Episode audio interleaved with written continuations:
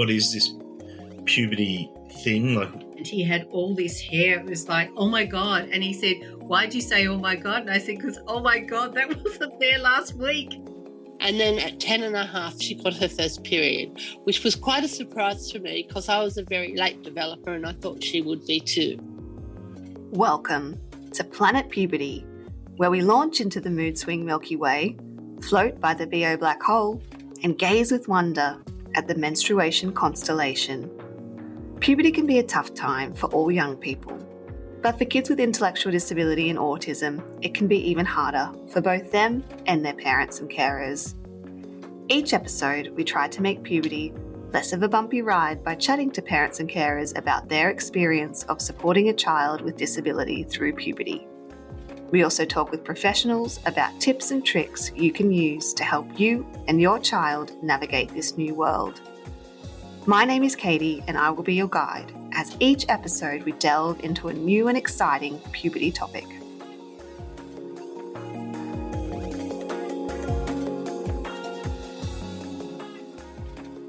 This episode, we're talking about relationships. We chat with Joe about his experience with supporting his son to make new relationships and expand his social circles as he goes through puberty. We will talk about some of the challenges they have faced and some of the things that he has found helpful in building his son's social skills and confidence to meet new people. We will also talk to relationships counsellor, sexologist, and love on the spectrum personality, Jodi Rogers. Jodi will be answering questions about relationships and social skills sent in by parents and carers from all over the country. But first, let's hear from Joe. Hello, Joe. Thank you so much for joining us on the podcast today.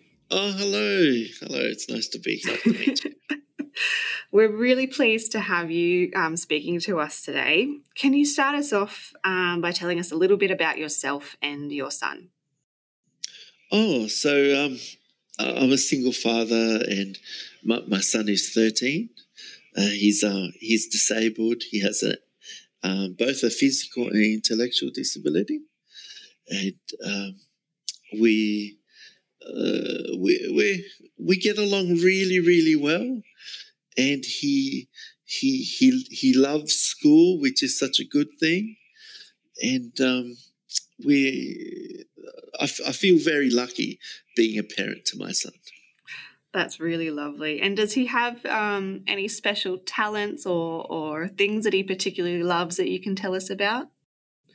I I think a talent that one of the greatest talents is he has is just his an positive imagination. He's so positive, and he's just got a great imagination, and um, and he'll just think, you know, he'll he'll believe anything, and anything's possible, and he'll come up with wonderful stories and ideas, and I love that about him because as a parent, sometimes you forget you know, it's it's important to be creative and use your imagination because you get lost in the mundane. So it kind of like, you know, uh, sort of like uh, adjusts me while I'm being a parent, which is really good.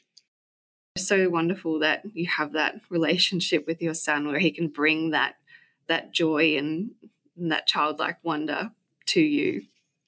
Yes, definitely.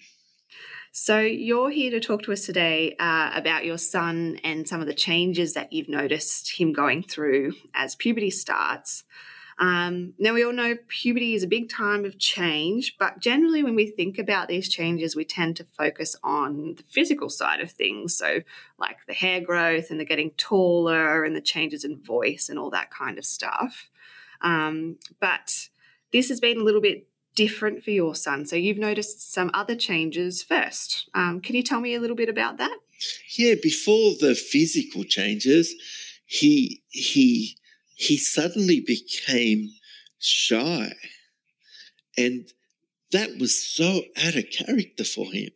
Like he he would talk to anybody, and I actually had to, you know, talk to him many times as to you know, how he approached people and why it wasn't, you know, safe to always go talk to somebody, you know, because he didn't, he always saw it as, he was always said, well, I can talk to anybody. Why can't I? Which is a beautiful thing. Um, so for him to come back and, and suddenly, like I asked him at Woolworths, could you ask that lady, the one of the Woolworths staff, um, about this? And he was like, no. And I was like, what? And you could see he was all shy about it. So, you know, and it, it and it took me a couple of days because I'm trying to figure out what what was that about. And then I realized he's entering puberty. Like he he he's he's starting to you know there's a there's that big change and following on that also too he he asked me like um uh, what is a girlfriend?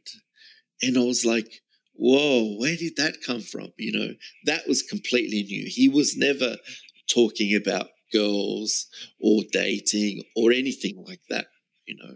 So yeah that that's how i kind of realized wow like i was expecting to see the physical changes first um and then when i saw that i, I was like whoa I, I better start working this out so i can he- help him during this time Yeah, which is you know super interesting um, because you know those those social changes are so important and and such a big change at puberty. But as I said, yeah, people tend to really focus on on the physical side of things. Um, so in some ways, I think you know it's kind of nice that that has been the first thing that you've noticed because it's sort of brought it to the the forefront um, instead of sort of being overshadowed by by all those physical changes. mm, yeah i agree And has he noticed um, any of his classmates sort of going through puberty, or is he one of the first? Do you think?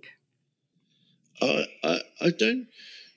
I'm not sure if he's noticed. I think, I, think he he has noticed that everyone is changing, but he he he hasn't really worked out that it's puberty. But he has said that things are getting different.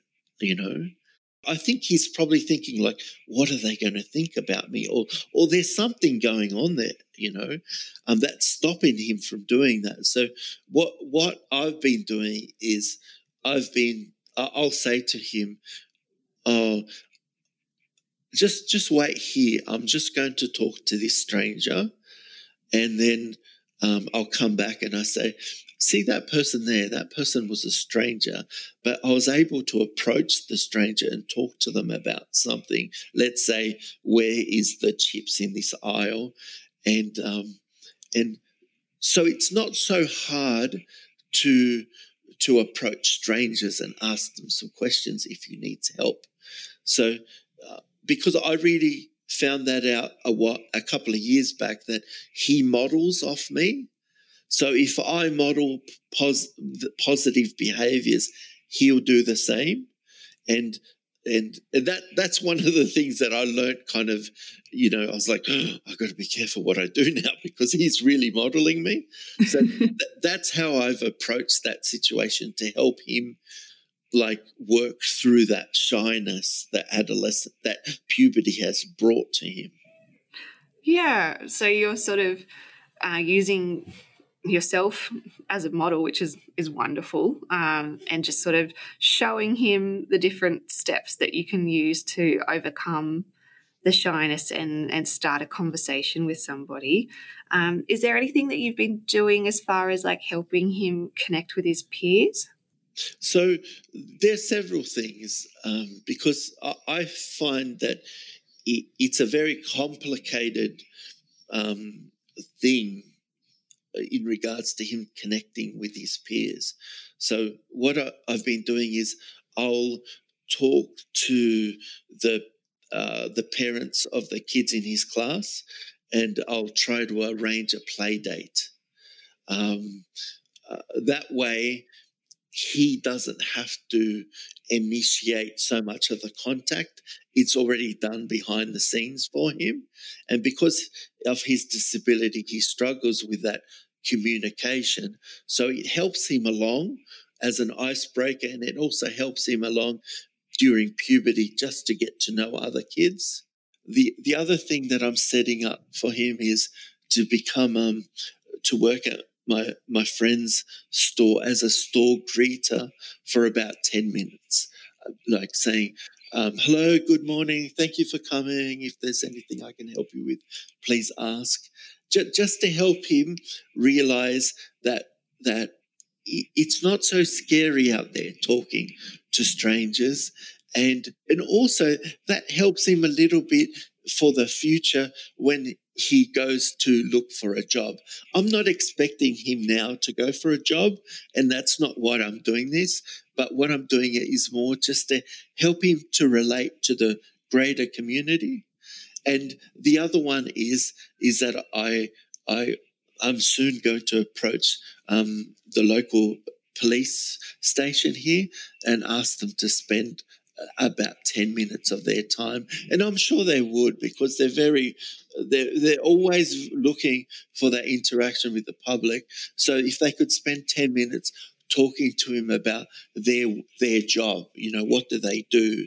Um, their you know, the equipment they use or you know the uniform or how their job is how they like it and things like that. So he he feels a bit less worried about about uh, meeting strangers and being shy.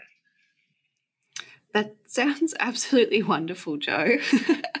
um, and with the police as well, I mean, that's a great way for him to um, feel more comfortable. So if he did need to, you know, talk to the police or, or ask for help, that he would feel comfortable in, in doing that. So, at the beginning of our interview, you mentioned uh, your son talking a bit about girlfriends. Um, so, I know that at puberty, um, some kids can struggle a bit with identifying all these new types of relationships that start to happen. You know, crushes happen, and, you know, it's a whole new set of skills and, and feelings that need to be navigated. Um, how, how have you and your son been going with this side of things? So this has been another complicated matter, especially for me. He's he's finding it complicated, but I've really found it complicated because he because my son uh, in his communication, it's very difficult for him to express what he means, and and plus it's difficult for him to understand the situation. He's he's misunderstood some things. So we were talking one day in a casual conversation, and I realized that I, I, have to talk to him about puberty and girls and dating in small bits. I can't just say, sit down, we're going to learn about this. Uh, like a couple of minutes each day, I have to spend talking about different aspects. So I said to him, oh, I'd like to talk to you a little bit about having a girlfriend. And he said to me, Oh, don't worry about it. I already had a girlfriend. I know all about it. And I was like, uh, I'm thinking to myself, what? How did I miss this? He's never come home and told me he had a girlfriend. So, um, because of his disability, that conversation, I, I, couldn't address that conversation right there. I had to wait a couple of days and start getting more of the story. So over the two weeks, the story came out, which was the girl had said to him, We, we, I am no longer your friend. So my son miscommunicated and he interp- oh, sorry, he interpreted in his head that she said to him, I was your girlfriend, but I'm not your girlfriend anymore. Right, so, okay. so that's a huge misunderstanding. And and I couldn't tell him immediately and say to him, hey, she wasn't your girlfriend. She, it, you weren't dating as such. She was just a friend.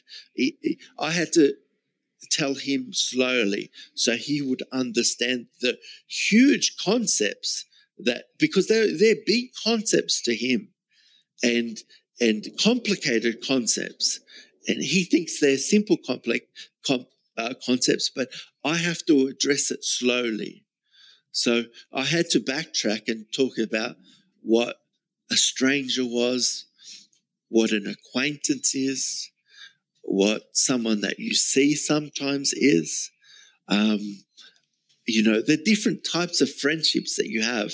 Like a teacher is your friend, but not a best friend, or what is a best friend.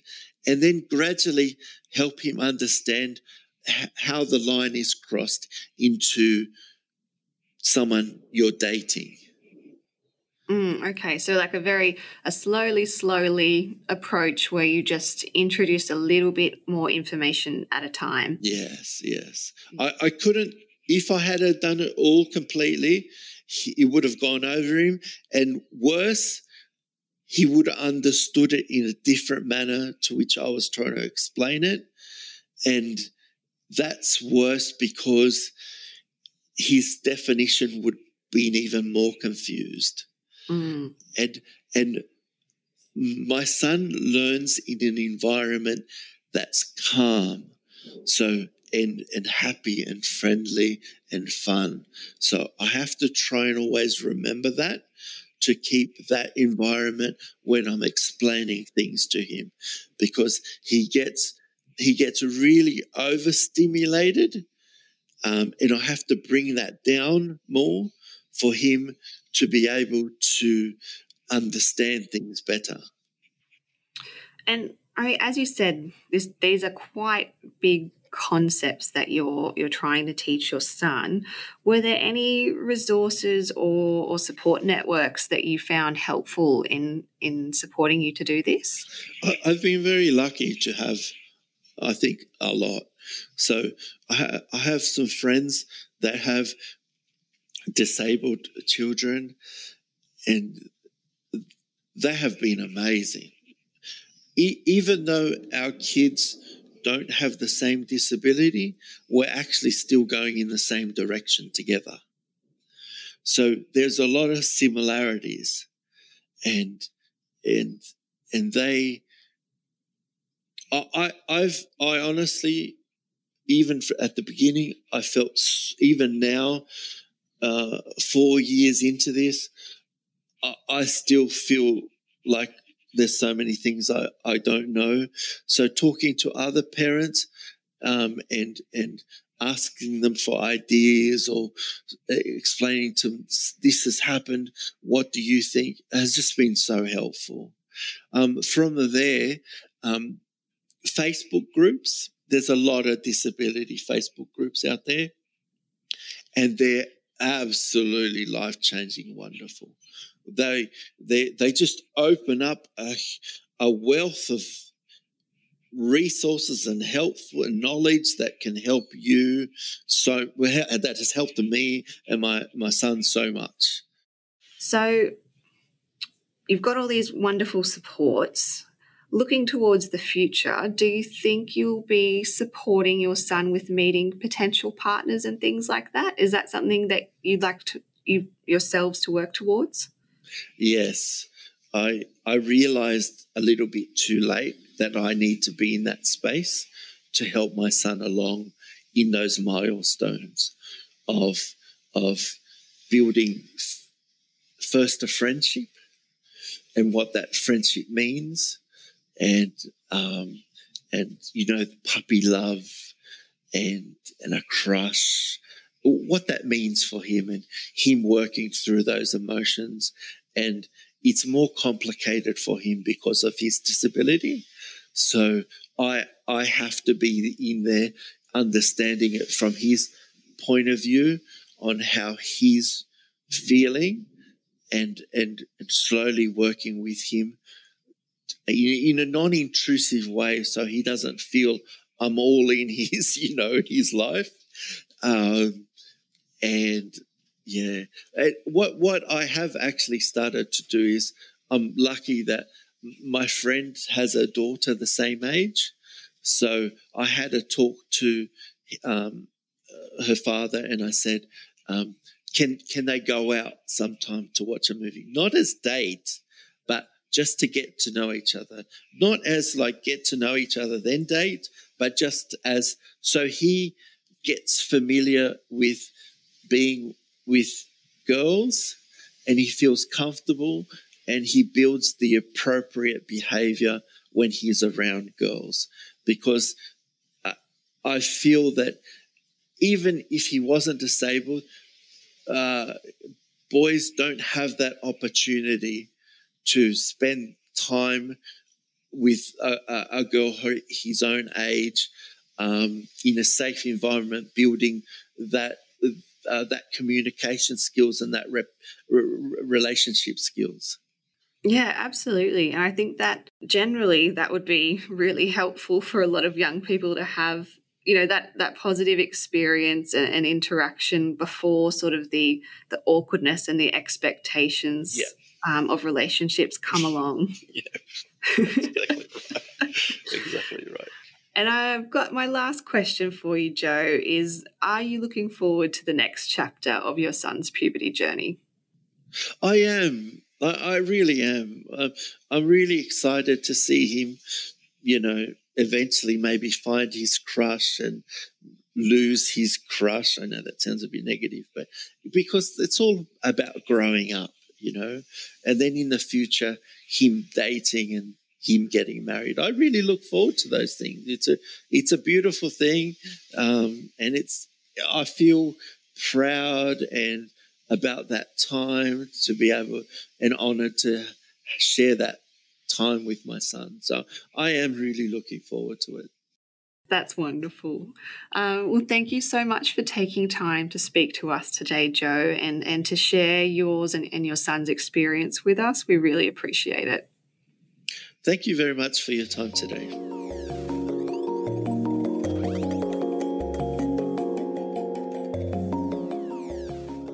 There are a lot of changes that happen at puberty. This can include changes to relationships and social expectations. It's normal for children going through puberty to want more independence, to find new friends, fall out with old ones, and to start thinking about if they want a boyfriend or a girlfriend. This is also the case for children with intellectual disability and autism. However, they may require more support and preparation to build their independence, make new relationships, and deal with the social changes of puberty.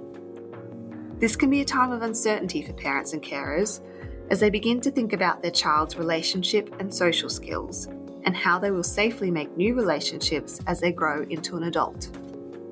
To alleviate some of these worries, we chatted with relationship counsellor and sexologist Jodi Rogers. We asked Jodi to answer some of the most popular relationship related questions sent in by parents and carers from across the country. Welcome, Jodi. Hi, how are you going? Good, thank you. We're really pleased to have you with us today. Um, to start us off, can you tell us a little bit about the work you do at Birds and Bees? Yeah, so Birds and Bees is a, a private practice, and I'm a qualified sexologist and counsellor, apart from having a past off in teaching and special ed. But so, what Birds and Bees is about, it supports any person with sort of new, you know, diverse neurology or learning style or communication in providing um, counselling and psychosexual education just in any area to do with sexuality and relationships. So all of my clients, every single one of them may, you know, communicate in a differing way or may need support with their learning styles. Um, but you know, giving really good, high quality sexuality counselling for people. Yeah, yeah, that's great. I mean, it's such an area of need. Um, you know, the people that we talk to, parents and carers, we hear all the time how much they're wanting to engage with a counsellor or or somebody to help give them and their child a bit of direction in the area of of relationships and sexuality because it can be a bit daunting for people. Oh, really daunting. You know, I think I forget sometimes because when you're a sexologist, that means you have a master's degree qualification in you know, sexuality. So I forget that when I talk about sexuality and relationships, it's my day to day business. And so I'm very confident and comfortable with it. But we've got to forget that lots of the community, this is really hard conversations and particularly hard if you're trying to help somebody that might have difficulties with their communication or their comprehension or their understanding of concepts. Um, it is, it's a really difficult thing to support people in that area if you don't have your own level of comfort. Definitely. Now, we are hoping to tap into some of your vast experience and knowledge today. We've had some parents and carers send in some questions around relationships and building social skills. Are you happy if we jump straight into those? No problem. Okay, so our first question is from Renee from South Australia. Renee has said, My child is now a young teenager, and I would like to start encouraging him to expand his social circles and make some friends. I think this is a really important part of helping him to become more independent, but he seems content to just spend his time with the family. How can I help him to expand his comfort zone to make friends? I know it's a good question, isn't it? There's two things that make it sort of a little bit complex when you get a generalised question. So when somebody says a young teenager, I immediately go into sort of a developmental model and go, hmm, wonder how old this young person is, and then also no understanding of you know, whether this person has an intellectual disability, is on the autism spectrum. So I'm just going to be able to answer things sort of quite in a general way. Well, I think one of the things we've got to remember, autistic people often have got what we call their you know, their way of moving through the world. Sometimes socially, they can be not uh, sort of following the same typical development as their peers. So sometimes when you're talking about somebody who's in their early teenage years, their social skill development or their social um, need can be not quite, you know, if they're 13 or 14, a 13 or 14 year old you really gravitates to a big peer group at that age. But sometimes people with intellectual disability or autistic people can be a little bit behind on that. So we've also got to remember that we've, um, that we have to really think about a person's comfort level and where they're sitting with their own independence. But the biggest thing I always say to people is, you've got to think about how we all make friends, and how we all make friends is is by being in a area where we have a similar interest. So either if the young person's at school, supporting them to then develop friends with people at school by inviting those friends home on the weekend because the young person may not have the skills themselves to say, Oh, hey, Bobby, you want to come over and hang out with me on the weekend? So the parents really need to support that uh, friendship outside of school hours if that's their main place where they meet people, or really following a person's um, a person's interest. So if your child is really into sport, get involved with the sport. If your child's really involved in music, you know, get them involved in music, if they're involved in art, and find places where there's same age peers. Because one of the funny things I often see is that the, people will say, "Oh yeah, you know, I'm going to get my um, child into this group," but then the group actually is filled with people in their 40s, and the young person's 14. So mm. that does that's not really you know what you want to do. But the best thing that you can do is really think about how do we all make friends and it is these steps to relationship. One you meet someone in an in an activity or school or in that space and then it's taking the next step. So friendship is based on i call it two places. You say you can have activity friends like they're my school friend they're my soccer friend they're my music friend but friendship is actually when we start crossing over and seeing people in multiple different spaces. So they're my friend because they come and hang out with me at home after school. And sometimes families and caregivers have to be the ones that support that next step in friendship.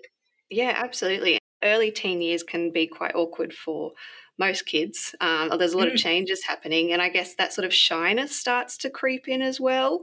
You know, feeling more self conscious and and perhaps not feeling as comfortable to be able to reach out to other people because you're not feeling as comfortable in yourself. Mm. And you've got to think about, you know, the teen years are very, very complex. And one of the things I always say to people is, does your child, I don't even do this with children, I do this with everybody, can they actually initiate? And when I'm talking about initiate, can they actually strike up a conversation with somebody? Do they have the confidence and the self esteem to be able to say to a friend, come and join in with me, you know, come and do these things with me? Because self esteem is essential for young people. And we've got to remember that a lot of people with a disability, their, their self image and self esteem is really impacted on not having really a lot of great role models or their vision of themselves. And so it's really integral that we support young people to see themselves as, you know, all young people, I'm not just talking about people with disability, all teenagers in those early years are going through more changes in their bodies the only other time we have that amount of change is when we're between zero and two, I think. So they're really, you know, turning into a different person. So supporting them during that couple of years to feel good about themselves is really um, a necessary thing for people to do. Yeah, and what are what are some ways that you would suggest, sort of building that self esteem?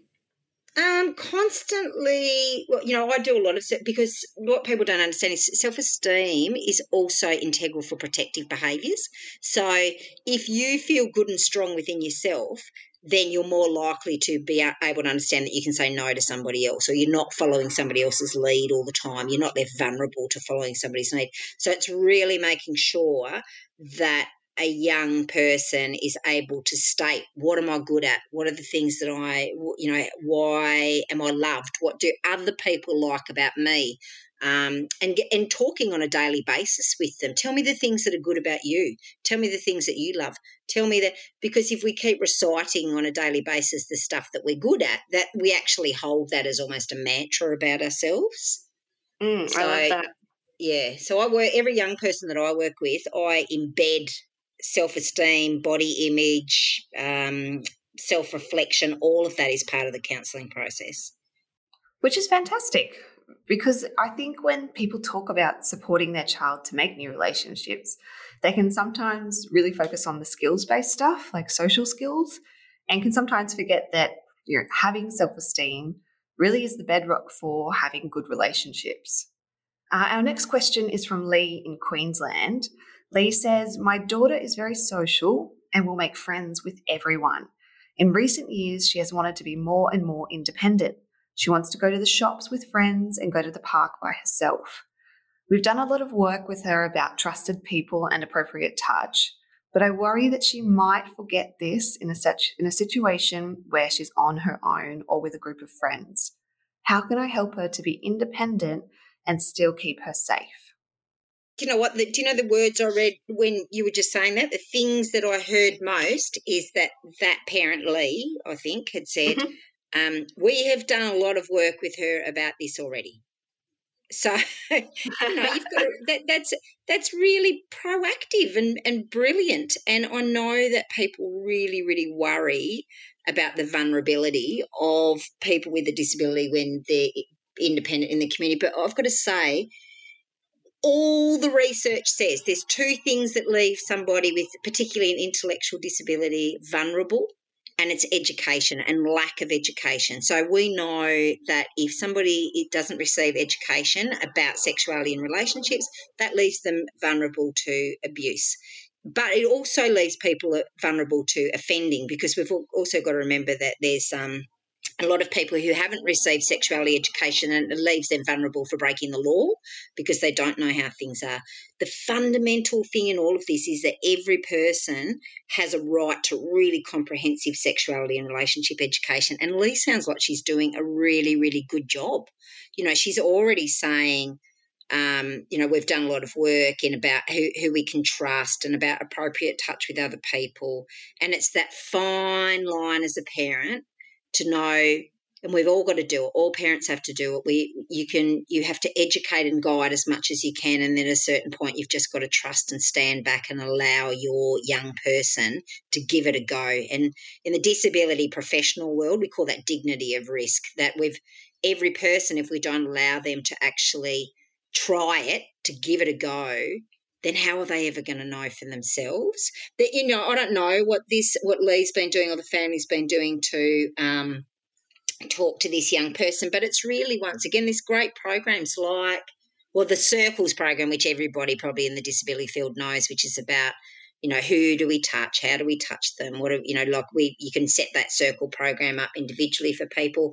I also use the um, SoSAFE program which i modify for every person which is about how do we develop steps of relationships. Really looking at when if if she's if it's about trusting people and appropriate touch, then it's really going back to the very very basics to talk about how do we touch another person, who do we who do we touch, how do we touch them, and and definitely consent education, which is really big in the media at the moment, but. You know, learning about consent starts when somebody's four or three or you know and, and it's stuff that we need to keep teaching as a lifelong thing. It's not about just age of consent for sexual touch. It's also about consent and having the right to say yes or no throughout your whole life um, to people. I mean the big thing is how can i help her to be independent while keeping her safe i think lida sounds like she's doing an excellent job. So it's really about taking that deep breath and trusting the work that you know you've done and your daughter has done and then just sort of stepping back and letting go.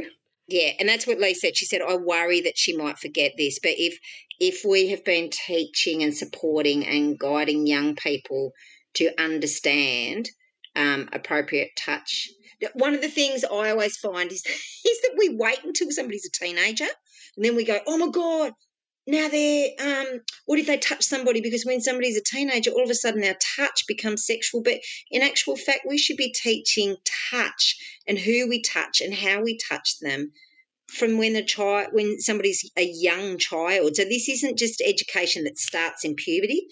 Everything to do about social skills and relationships and stuff to do with sexuality and sensuality, it actually starts from early childhood. So, you know, it sounds like this family have been doing a really good job in in doing a lifelong education for this young person and and mum just has to trust that she's done that that job and um and allow her daughter just to give it a go and to be you know she wants to hang out with her mates and she wants to go to the park and she wants to be with her friends and that is so fantastic because if she's a teenager that's exactly what she should be doing Yes, absolutely. So, as you said, just taking that that tricky step of trusting yourself and, and all the work that you've done as a family and and yeah, enabling her to do all those things that you've worked so hard together for her to do. Yeah. All right, wonderful. Okay. Well, we'll move on to our third question. Mm-hmm. So, we have a question from Jamie in Victoria. And Jamie has said, uh, My daughter is very focused on finding a boyfriend. She has started referring to a lot of the men in her life as her boyfriend, including her male teacher. I'm struggling to explain to her that just because a man is nice to you, it doesn't make them your boyfriend. How do I explain this to her and how do I prepare her to find an actual boyfriend? That's a hard one, isn't it? Um, it's a big one for sure. yeah, and it's once again, I, I, suppose all I can do is answer all of these in a very generalist way because if I met somebody as an individual, the first thing I'd actually be doing is saying, okay, well, Jamie's daughter, what, what is her, you know, what's her cognitive capacity and conceptualization? Because you've got to remember that there's a certain point in every person's development that we all think that everybody's, you know, there's a certain point that kids think they're going to marry their own mother and father, or they have a crush on their teacher, or they um, talk about this person being their boyfriend only it's somebody off the television. So it's also kind of checking in to see where Jamie's daughter is in relationship to that to start with. You know, what's her what's her understanding of what a boyfriend is to see. I always check in with the person first to see where are they at developmentally in their understanding of these concepts and then it's also depending on jamie's age but if we get back to really generalist form with it I, with every single person that I work with, there's a couple of things I do. Number one, I talk to them about the law and I talk to them about the law of who and who we cannot have relationships with. And that gets back to a few basics. Number one, nobody under the if you talk it's about an age thing too because you're talking about age of consent but i actually talk to every person i work with that certain people can never ever be your boyfriend or girlfriend or we can never do sex sex or sexy touch with them. And those people include any person who is in your life that is paid to help you. So, support workers, number one, every person I work with, I help them understand that that is completely not okay. And that's a very blurred vision because um, sometimes people, you know, it's a it's a hard relationship because, of course, support workers are, are loved in families and carers are loved and it can cross boundaries into friendships and things like that. So we've got to make sure people know no, support workers, teachers, You know, therapists, anybody who's in our life who gets paid to help us, that's a no go zone. So, you know, when somebody says, oh, that she wants her teacher to be her boyfriend, well, well that's no, because t- it's illegal. You can't have that to start with. And then it's really helping somebody to understand um, where do we meet boys? You know, if this girl wants a boyfriend, and I'm telling you, a lot of people that I work with come to me and their, their goal is, I want a boyfriend or a girlfriend. Um, it's really helping them to understand where do we meet people, what age is appropriate for them, and then going back to basics of saying, just because somebody's nice to you, that's an understanding of reciprocal relationship. So, and this leaves lots of people vulnerable as well. That if somebody's nice to me, that doesn't mean that they're my boyfriend. What boyfriends and girlfriends and boyfriends and boyfriends and girlfriends and girlfriends, or any combination that you want, is about is about building through reciprocal, building through taking turns. So then it's teaching.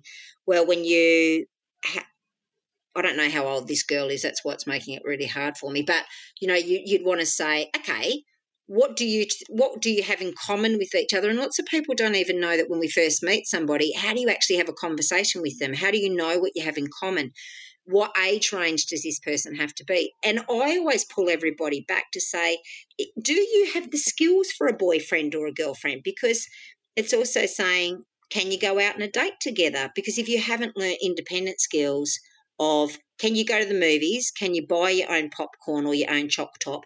Can you be in the movies by yourself? Can you do all of that? Then really, but having a boyfriend can be difficult. But I think that's the biggest thing. We forget that we have to teach people that relationships are about turn taking. Every relationship in our life is about turn taking. So just because somebody smiles at you, that doesn't mean they're your friend. Um, just because somebody says something nice to you, that doesn't mean that they're your boyfriend or girlfriend. It's helping people understand that we t- we develop relationships with time, and we develop relationships by taking, you know, steps in doing that. So that's sort of the education that this young woman needs.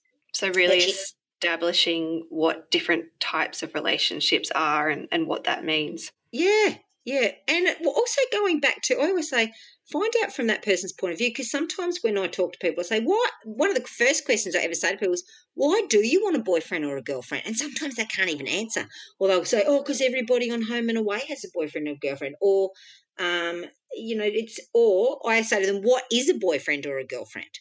As well, tell me what they do together. And sometimes what you find is that people don't even have a really good understanding of what that relationship is. They just know all of their peers are doing that and, and it's they want that too. But it's really going back to say, what is a boyfriend or a girlfriend? You know, why do we want a boyfriend or girlfriend? And then ha- what are the first very, very basic steps to developing that relationship? The other thing I always check in too is to say, do they have any friends?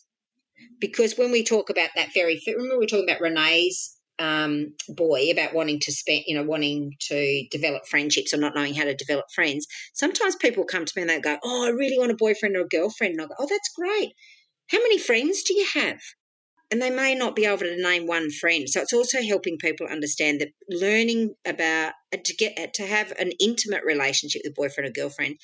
The practice steps is friendship we've got to help somebody go, well, let's have a look at your friends you've got. Have you invited a friend to the movies? Have you been out with a friend somewhere independently? Have you, so, you know, pulling people to kind of go, I'm not saying pulling people back, but really going, this is the steps to developing relationships. And developing relationships really starts with that friendship. Outside of family, first step's friendship. Yeah, absolutely. And I think that was such a great question because that whole, as you said, I really would like a boyfriend or a girlfriend comes up so much. Well, one of the funny things I find with some of the um, autistic people I work well, this is not just autistic people, actually the wider generation. If you say to some people, why do you want a boyfriend or a girlfriend? They start answering in the they start answering with I or me. So if I said to somebody, this is an example. So if I said to somebody, why do you want a boyfriend or girlfriend? Somebody might say, because I want support. I want somebody to love me. I want somebody to give me a cuddle. I want somebody to take care of me.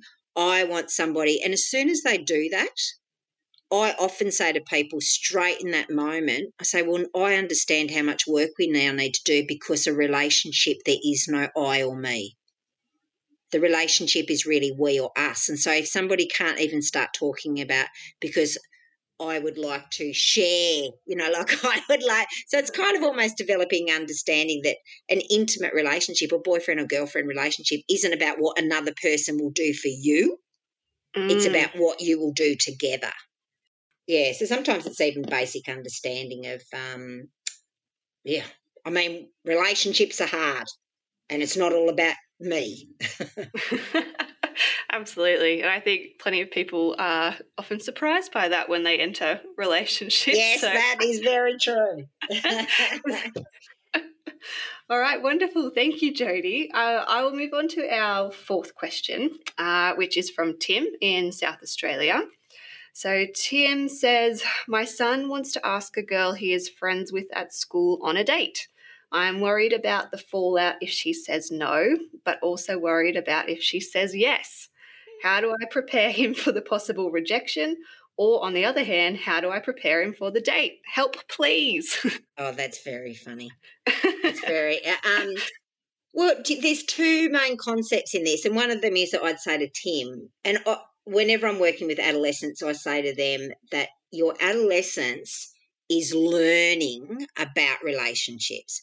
Your adolescence is learning about who's going to be a good friend for me, who's going to be a good boyfriend or a girlfriend for me, and and also giving a realistic expectation to people to say, you know, sometimes it, sometimes we go on one date with somebody, and then that's it we ne- we don't see. You know, sometimes we see somebody for three. You know, a long term relationship for adolescents can sometimes be, oh, we've reached our two week anniversary. Um, so you know, having an understanding that those times of our life are actually all about trial and error, and if nearly all of us, if we have been in our teens and early 20s, rejection is part of that. Rejection is learning if somebody goes, nah, I'm not that into you, then we have to be able to go, okay, that is their choice. This is part of learning about consent too, that if somebody says no, we respect the no. So we have to really teach people that if they are going to put themselves out there, which everybody needs to learn how to be vulnerable and ask somebody out or ask somebody to do something with them, but we have to understand that whatever another person says, if they say no, that is their right because that is called consent. And if they say yes, beauty, but you may go on one date with them and find you've got nothing in common. So there's two sides to that story. Number one is that when Tim's saying, How do I help somebody um, understand rejection? I don't use the words rejection. I use that relationships are constantly about consent. And so that first step, when we talk about steps to being relationships, if this is a girl from school, if you want to ask her out on a date, that's great. Where are you going to ask? Uh, do you have the ba- you know do you have the skills to be able to independently go out on the date? And then before they ask, you use the words consent and say that girl has the right to be consensual whether she goes on a date or she doesn't. It is her choice or his choice if you're talking about it the opposite way. This is always about relationships are embedded with consent every single step of the way. So I actually don't use the word rejection because rejection means they don't like you, which is actually not the truth. What the, the truth is that sometimes just somebody doesn't want to be your boyfriend or girlfriend, but they're happy being your friend. And isn't that good? So it's always trying to think of the positive. They may not want to go on a date with you, but they're happy to be your friend because they don't consent to that. So that's number one before really changing that sort of um, conversation around about it's always another person's right to choose whether they do that or not. So that's that first one. And then the second one is if the girl says yes, so say they get to that stage, and what Tim's saying is, oh my God, what do I do for prepare them for the date? So when I talk about first dates with somebody, I eh, I think I've said before, first of all, you actually have to plan out where this date's going to be. And does the young person have the independent skills to do that on their own? You know, do they still need, are they, are they going to catch the bus by themselves? Are they going to be picked? Is the you know the other person going to be picked up by their parents and driven somewhere? Where are they going to go? Are the parents going to be there to support them? Do they need a support worker to go with them? Um, does that young person understand money if they're going to have to purchase a ticket? Uh, is I always say to people the best first dates are activity dates rather than just going out somewhere to sit or you know going to the movies is always good because you don't actually have to talk to each other. Uh, you know, so there's it's really thinking about if the the person says yes to the date, then going on the date is all about pre-planning where you go, what are your skills needed to to do that, and what is this person's capacity for having a one-on-one conversation with somebody else if they do not have a person there to support that social interaction.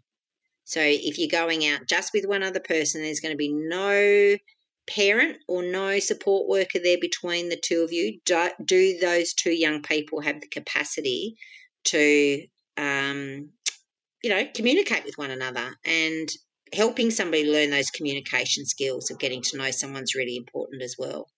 Mm, absolutely. I mean, there are so many things to think about uh, when you're on a date. So, doing a bit of that preparation and pre planning, just making sure that that person knows what to do, uh, takes a bit of that pressure off and, and can help set them up for success.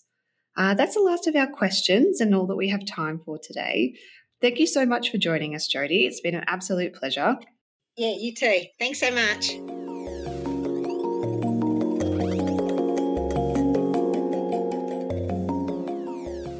Thank you for joining us on Planet Puberty as we explored puberty and relationships with Joe and Jodi.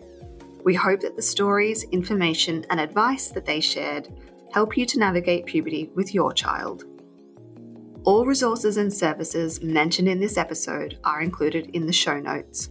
You can find them at planetpuberty.org.au forward slash podcasts. Our music is Levels by Ketzer. For further information on relationships and puberty, you can go to the Planet Puberty website or you can email disability at fpnsw.org.au. Join us in two weeks when we talk about puberty and hygiene.